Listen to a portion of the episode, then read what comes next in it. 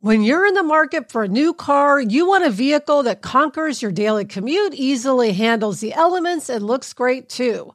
You need the reliability of a Toyota and the confidence that your investment will last. Why? Because after all the carpools, shopping trips, and weekends out, you want a car that still has plenty of miles left in it and holds its value for a great trade in deal.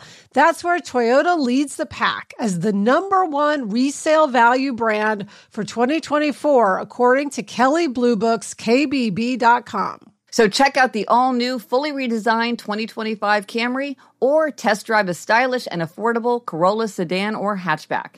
And remember, when you choose Toyota, you're not just buying a car for today, you're investing in trade in value for tomorrow. Visit buyatoyota.com, the official website for deals, for more.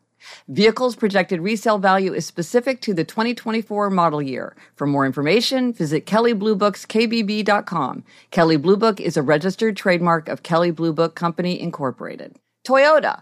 Let's go places. This episode is brought to you by Progressive Insurance. Whether you love true crime or comedy, celebrity interviews or news, you call the shots on what's in your podcast queue. And guess what?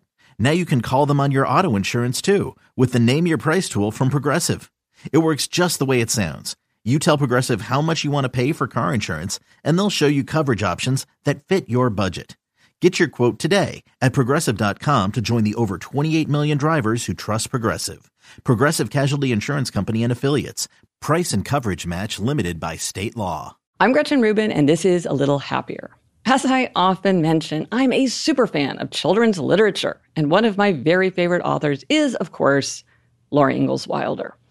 In fact, Happier at Home's conclusion, which I think in all modesty is one of the best things I've ever written in my entire life, centers on the last few sentences from her book, Little House in the Big Woods. But in addition to the Little House books, which I have read countless times, I've read many books by and about Laura Ingalls Wilder.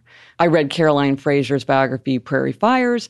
I've read Pioneer Girl. That was the autobiography written by Laura Ingalls Wilder that preceded the Little House books.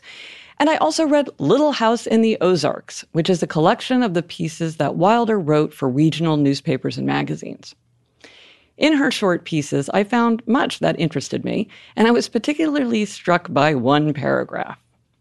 Laura Ingalls Wilder writes, We are so overwhelmed with things these days that our lives are all more or less cluttered. I believe it is this, rather than a shortness of time, that gives us that feeling of hurry and almost of helplessness. Everyone is hurrying and usually just a little late. Notice the faces of the people who rush past on the streets or on our country roads. They nearly all have a strained, harassed look, and anyone you meet will tell you there is no time for anything anymore. Does that sound familiar? Well, take note. She wrote this in 1924 when she lived on a farm in a rural part of the Ozarks in Missouri. I think we often assume that we feel rushed, hurried, and overwhelmed because of the internet, email, TV, and other newfangled contraptions. But here's Laura Ingalls Wilder describing the same phenomenon. Maybe that rushed feeling is an aspect of the experience of today for many adults. Well, we assume that it's the new gizmos, whether that's the locomotive, automobiles, telephones, or email or Twitter. Well, we think it's the gizmos that make us feel that way. It's really always ourselves. If you'd like to see my list of my 81 favorite works of children's and young adult literature, I'll post the link in the show notes. I'm Gretchen Rubin, and I hope this makes your week a little happier.